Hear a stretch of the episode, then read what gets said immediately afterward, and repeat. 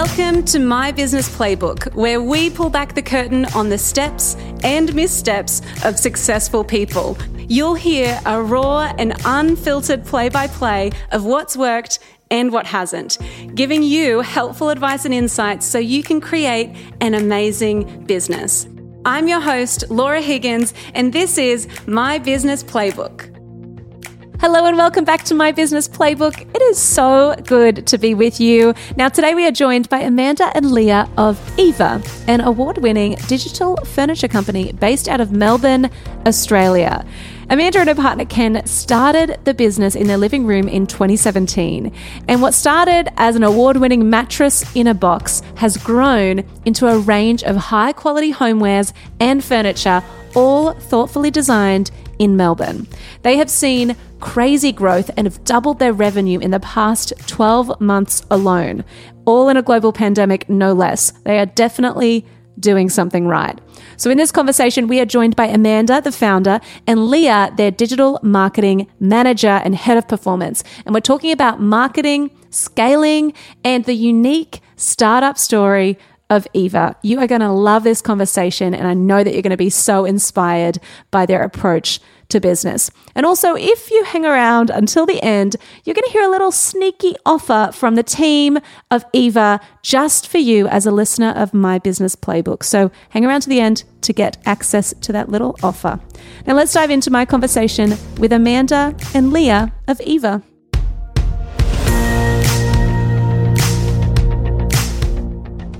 Well, welcome to the show, Amanda and Lia. It's so good to be chatting with you about Eva and everything that you guys are doing here in Australia and how you've kind of built this digital furniture company. I'm so looking forward to this conversation. It's so good to have you with us. Thank you for joining us today. Thanks for having us, Laura. So, so happy to be here.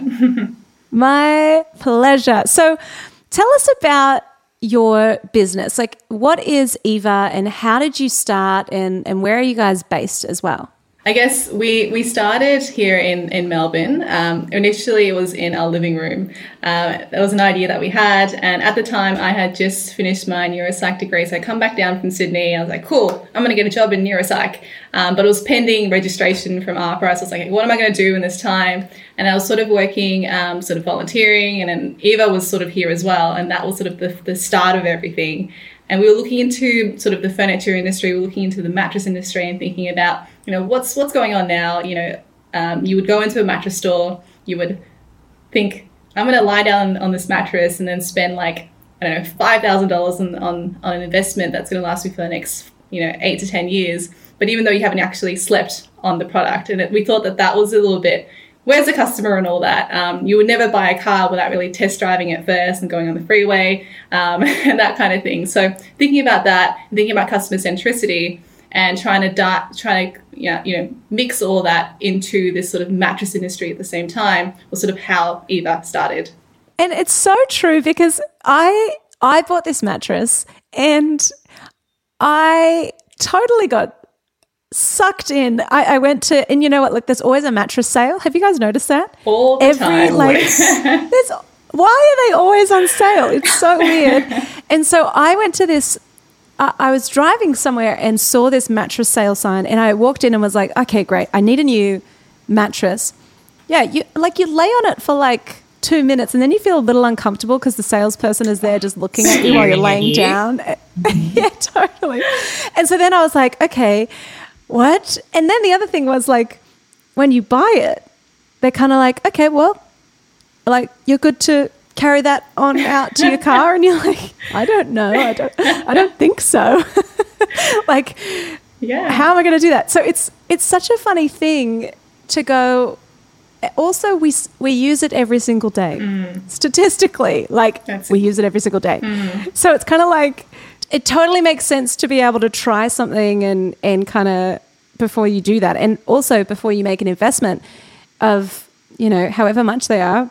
I can't even remember how much mine was, but it was crazy. So I love that you guys are already approaching it from a very different perspective from the get go. And so, but talk to me about. I feel like you're like I was did you say a neuropsychologist? Oh yeah. so, to, just you kind of glossed over that bit. How did you go from that to to kind of going? I'm going to start a furniture company. Yeah, I have um, I have a lot of interests. I probably will start there.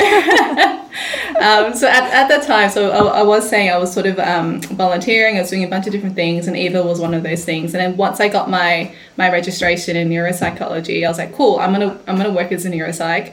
And um, I did because I had to get my registration program. So it's a registrar program that was like 3,000 hours to make sure that you're fully endorsed as a clinical neuropsychologist. And it was amazing. I'm going to do that. And I'm also going to do Eva on the side because it, will be fine. It'll be fine. Um, so I did that for about a year or two years where I was working after hours Eva. I was working part time Eva eventually. So I dropped down some hours in neuropsych.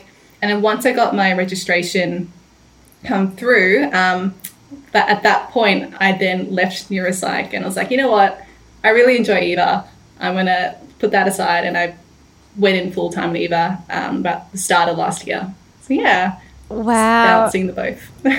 That's incredible. And so Lia, when did you come into the to the mix? Yeah, uh, I actually joined Eva, I reckon about a year, two year and a half ago now. So I actually joined yeah. as a specialist, went on as a digital marketing specialist, and now I'm sort of heading all the performance efforts at Eva. Ah, so, so cool. And you guys have done such an incredible job at marketing your business. And I really want to get into some practical kind of marketing tips and strategies that you guys have been using to really build your brand because you know the unique thing about what you're doing is you don't have a showroom, right? You're selling a mat- you're selling mattresses, you're selling furniture without a kind of brick and mortar shop front. Is that right? Mm-hmm. And so everything you're doing has to be online and has to be really your digital marketing presence has to be like on point, which it is. It's beautiful. So I really want to get into some practical tips on how you've actually you know built the business and how you've actually marketed and built such a cool brand. So my first question is you call yourself a digital furniture company, which I love. I think that's super fun. How do you actually use your online marketing to make it easy for someone to purchase one of your furniture pieces without like seeing, feeling, or touching them? Mm-hmm. So, how do you actually do that? How do you make sure that it feels people feel confident that the product is is good? Yeah, Laura, what you you just said earlier about your entire experience in a showroom, lying there while there's like three other people breathing down your necks and two couples beside on the mattresses beside you. that entire experience, been there, done that. Not something yes. particularly great at all. And you know, the, the sort of reducing the friction to purchase online is one of the biggest focus of ours as an e-commerce company. Probably true for every other e-commerce company as well. But um, the way we tackle the issue that you mentioned, as well as to allow people to actually try, is the promise of a 120 night trial. So basically, yeah. instead of trying our products in a showroom for five minutes, you get to actually try them at home with all your other furniture pieces, with your sideboard and everything, and look at it exactly as it is. Try it, sleep on it, test it out, play with it before you decide if you actually like it. If you don't, return it to us. This is especially true for the Eva mattress since mattresses are so personal. They really require nights after nights after nights of testing before you even decide you like it.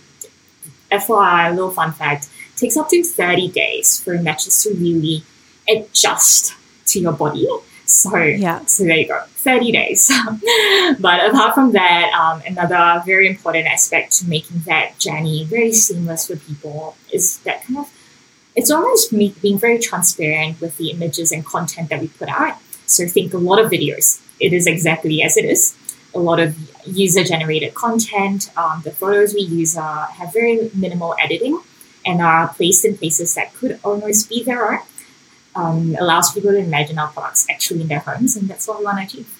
Yes, so cool. And so you've just expanded from so you're selling mattresses and then how did that kind of transform from, oh, now we want to do side tables and and you've just launched your new lounge like how does that kind of transform how do you decide what products to do next Yeah, so I, I guess um, it does come down to being very in touch with our customers, doing regular surveys, giving them phone calls, um, just being in touch and putting them at the center of, of what we do.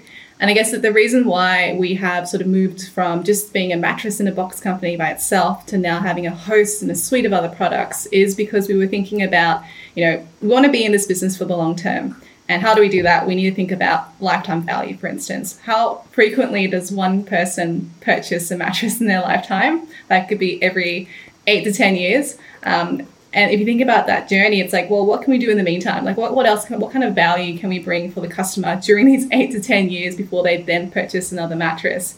And that's how we sort of moved from mattresses to um, bed frames to now side tables now the lounge room, and hopefully by by uh, the next year or so, the rest of the house. So that's sort of um, the journey we've taken so far. Yes, and that's so cool. And so, how does it? I'm really curious about logistically how this works. So, like scaling a company like this when you're not are you you're doing production out of China, right? Yeah. Is that right? Yeah, it is offshore. Yeah. So then, how did you actually source the right um, suppliers? Because I know that there's a real sustainability element to what you do. You're really wanting to be working with and partnering with like people who you know are a good fit for your business and align with your values. How did that kind of play out, and how did that process work for you guys? Yeah, I, I, think it's it's a very difficult process. It's it's not something like I'm to go pick a, a, supplier from Alibaba and that's the one. Um, it's been yeah. it's very much a, a, a, testing process, and I think before COVID, we were able to actually visit our manufacturers. Um, we visited almost like once or twice a year to just go up there and sort of um, you know meet that face to face kind of element to to build that relationship.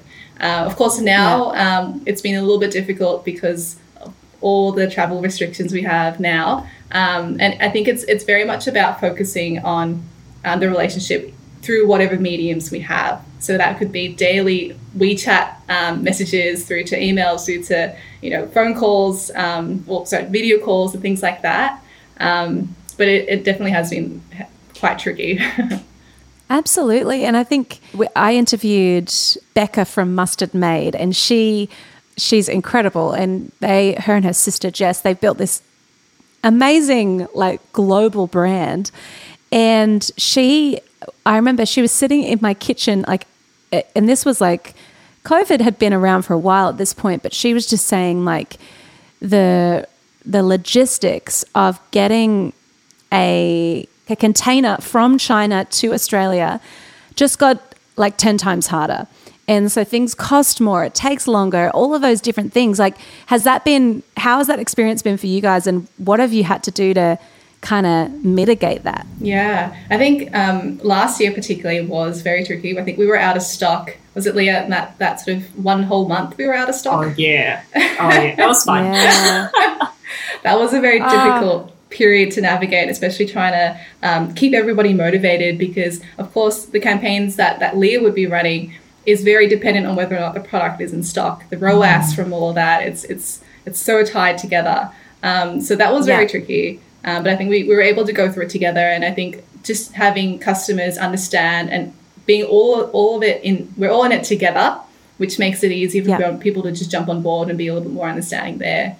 Yeah, it's such. I, I think it's so. I love seeing brands like you guys who are like, right, let's let's play big. And I love that in the middle of a pandemic, you're expanding your range, not playing small, and you're really going right. Let's let's move into the lounge room. And I love that you're doing that. It's so so inspiring.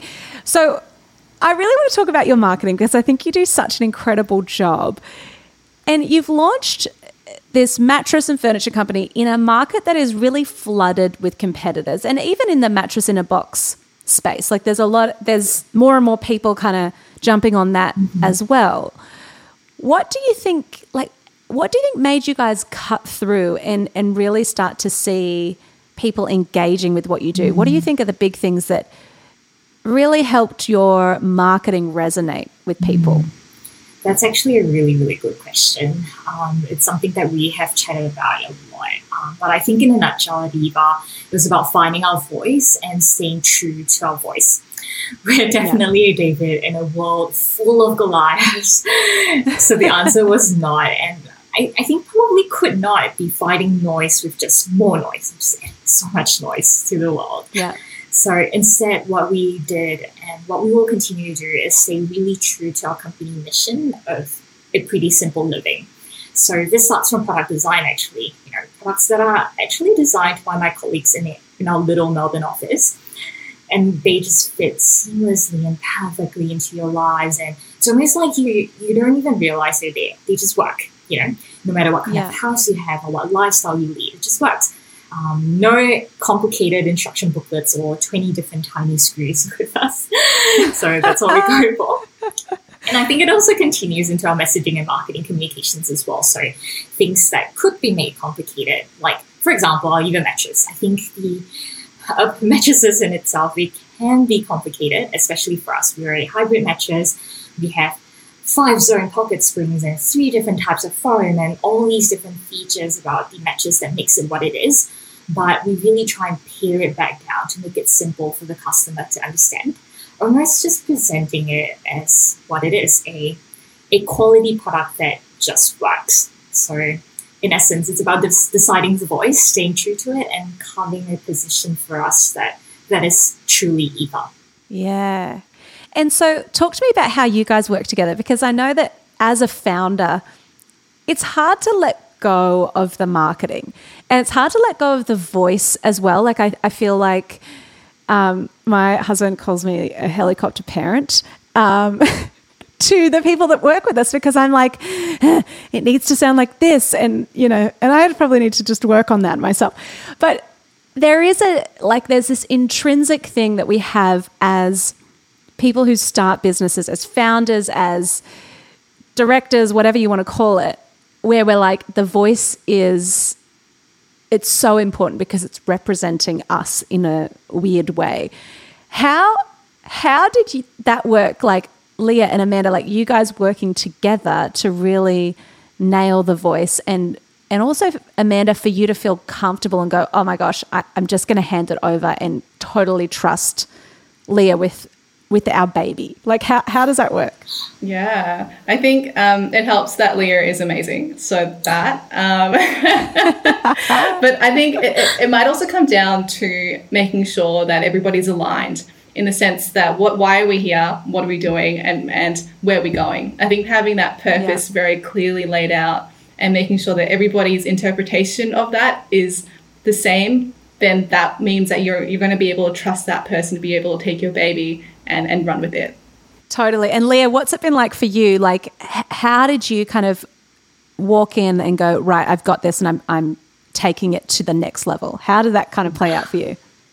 I think there's there's always an element of doubt in you know oh if I do it this way is it going to work and, and, you know there's always that but thankfully in our industry there is that ability to to an extent be data driven so it's almost like we are not allowing any one person's opinions to be the Bible for everything we do, but we're allowing data to dictate our actions and almost dictate our opinions as well. So even between Amanda and myself, thankfully, she's been incredibly.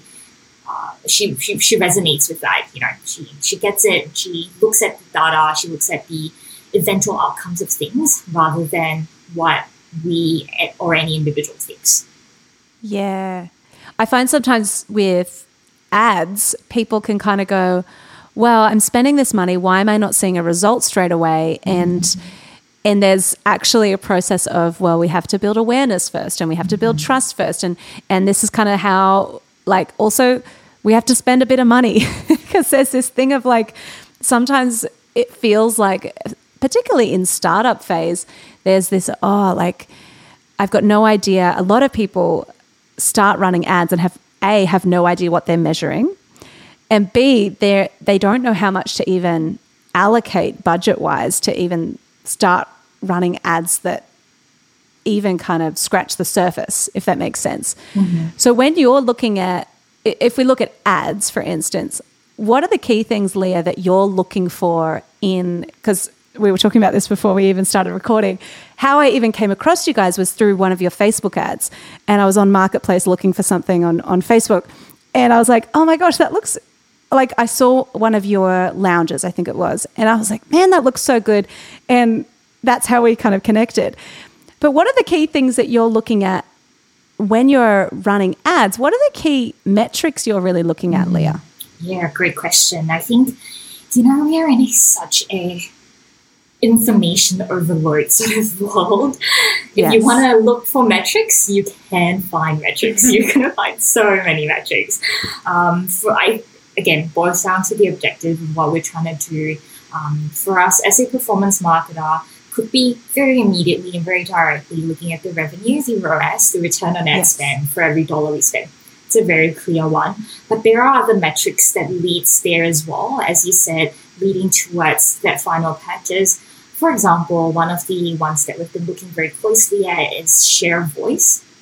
So share of voice very much tells you your market share and where you are at in whichever crowded industry you're in because they all are. Yes. So, you know, looking at metrics like these and thinking about it not just short term but long term as well and looking at all the metrics very holistically it's it's yeah it's probably something yeah so good and amanda are you how often do you kind of check in on all those metrics as well yeah, um, at least a few times a week. a lot of the yeah. time, um, it, it, helps because um, we, we do have quite a close working relationship Lia and I so that I can trust that if there's something going on, um, something that's not happening really well, she will let me know and then we jump onto it together. So that helps as well. Totally, totally. No, I, I love your approach to your ads. It, it's really always fun to see how other people run ads. I'm always like, cool, this is exciting. So, from what you've done so far in your marketing, what do you think has been the most effective marketing strategy that you guys have used to date? I almost want to say it's like an accumulation of all the efforts and consistent efforts.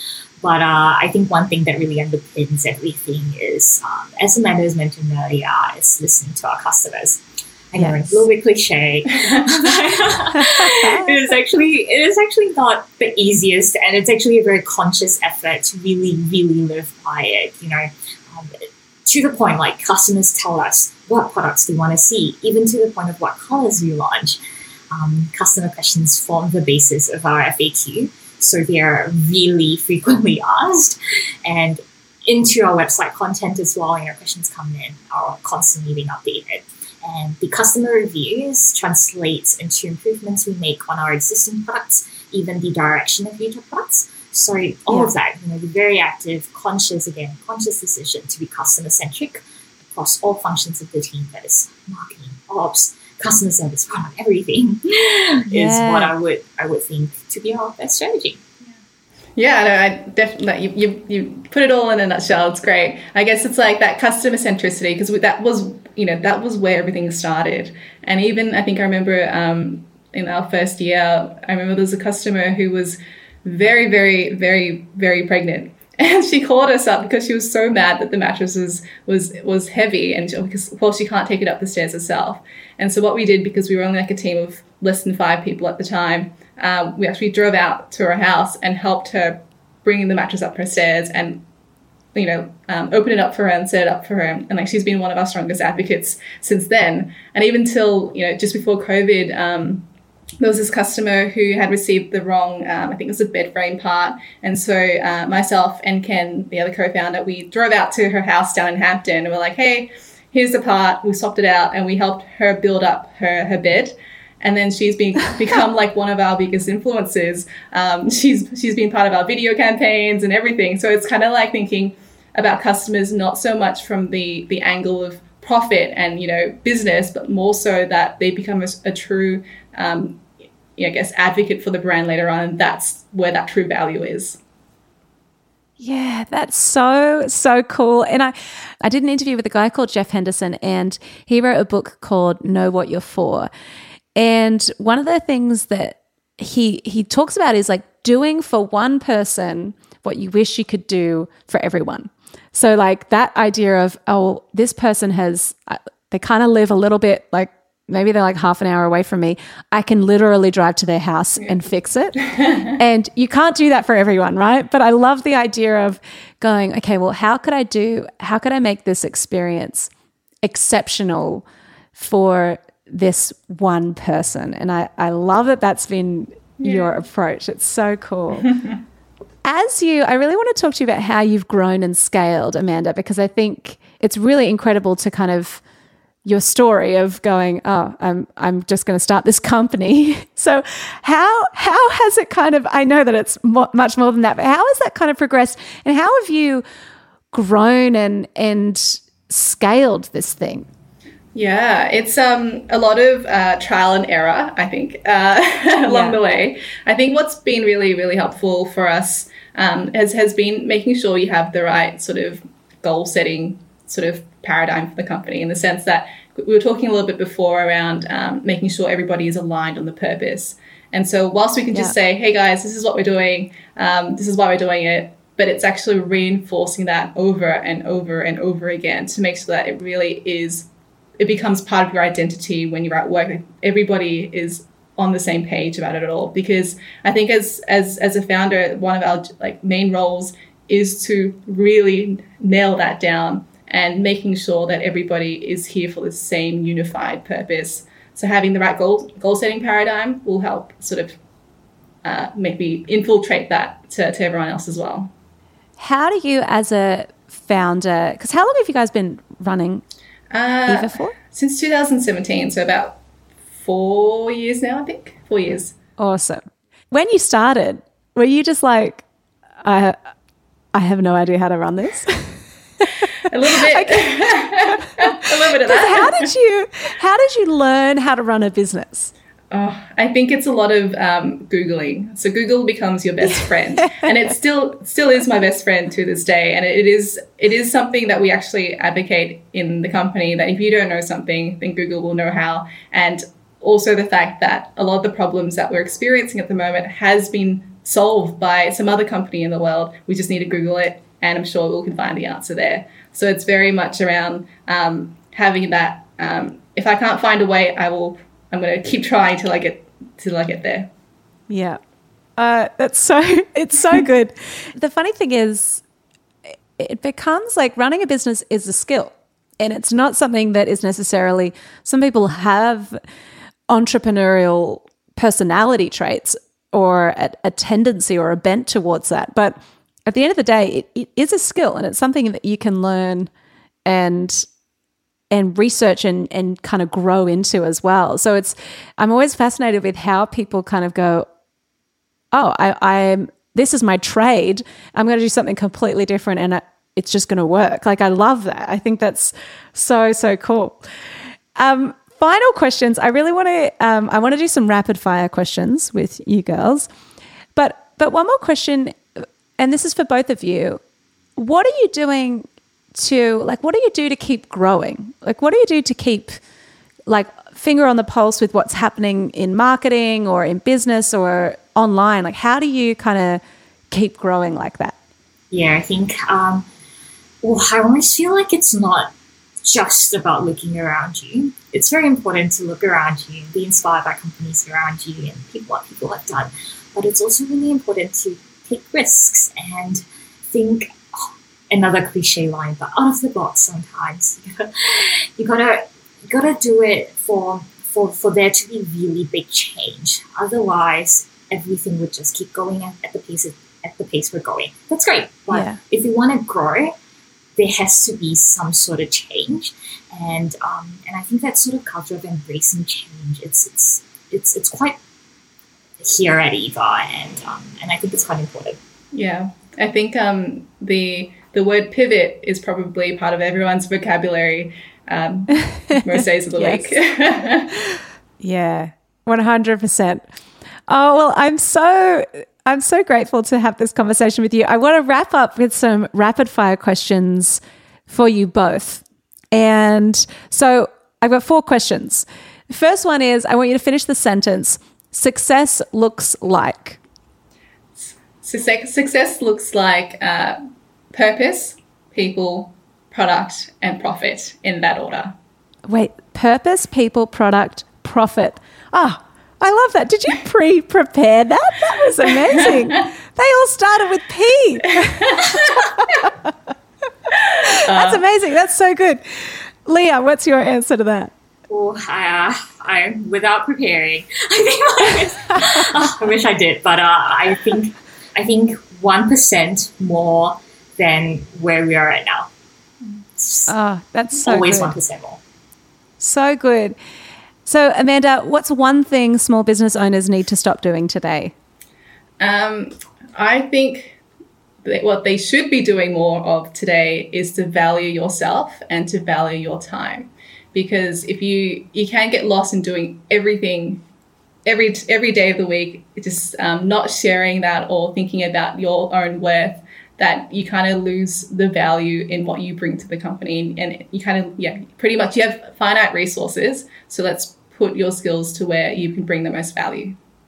Yeah, I love that. And Lia, what do you think small business owners need to stop doing? Yeah, um, I think for me, um, definitely agree with what Amanda said, but also maybe adding to that a lot of long, more long-term thinking in a short-term world. So think longer, think where you want your brand to be in five, ten years. You know, not just immediate, not just band-aid solutions to everything, but uh, also band-aid problems and all that, but long term. Yeah. So so good. And what do you, what's the biggest piece of advice that you wish you knew when you started your business? Ooh. Um, that networking, as cliche as this is, but networking is very important. I think no, it's, it's yes. so difficult to start a business by yourself. You don't know it as as much as somebody else who has done or gone down this pathway as you. So it's it's it doesn't hurt to ask for help when you need to. Um, so yeah, definitely putting yourself out there. And this is coming from an introvert like myself. Like this is something that I'm not naturally um, geared towards going down, but there is such great value in just asking for help when you need to. Yes. Yeah, that's so good. And finally, a question for both of you. What's the best investment you've made in yourself or in your business? Uh, and maybe I'll speak from the business perspective. Um, we we actually in the first year or so we invested in a sort of a custom backend app for our website. And so if you go into the checkout now, you'll be able to see that you're able to, to select a delivery date up to three months in advance which is something we built specifically for our store. And that kind of ties in so closely to that customer centricity, to being able to pick yes. a, a, date from Monday through the Saturday, whenever you like, and you get GPS tracking, you get um, live um, sort of calls before, like 30 minutes before your arrival. So that has been key. Yeah, oh. and I guess for me personally, and for everyone as well, all the books and audiobooks and podcasts, just keep keep learning, keep listening, keep you know thinking about things in ways you haven't thought about before. So so good. Well, you girls are incredible. Thank you so much for joining me, and I'm really excited to see where Eva goes. It's just you have such a beautiful business and such a cool business model. So it's really cool to hear from you on how you've built that and and what you're doing in your marketing and what you're really doing to make it about the customer. And and what I love about your approach is that you're just serving your customer. I love that that is kind of the the whole you're a furniture company but you're really just there to to serve the people that you that are your customers and I love I love that you're doing that. So thank you so much for joining and one sneaky little thing for anyone who's listened this far. The lovely guys from Eva have given me a discount code for our community here. So if you want to check out their products and if you're like, man, I like the sound of that mattress in a box or that lounge, their stuff is beautiful. Put in the code LALA and you'll get a sneaky little discount. Um, I'll make sure to link that in the show notes, but head on over to their website and pop in the code LALA at checkout and you'll get a little discount. Um, so thank you so much for joining us today, Amanda, Lia. It's been an absolute pleasure chatting with you. So lovely. So lovely to chat to you, Laura.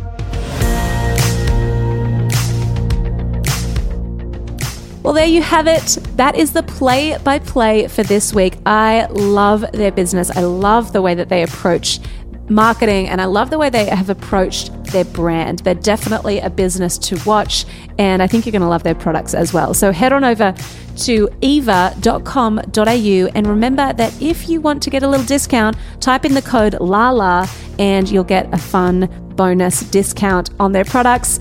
Make sure you check them out. Make sure you check them out on Instagram as well. They're beautiful. What they do is just so, so lovely.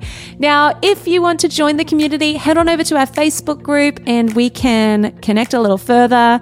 For now, I'm going to say bye bye and I'll see you here, same time, same place next week. In the meantime, go get them.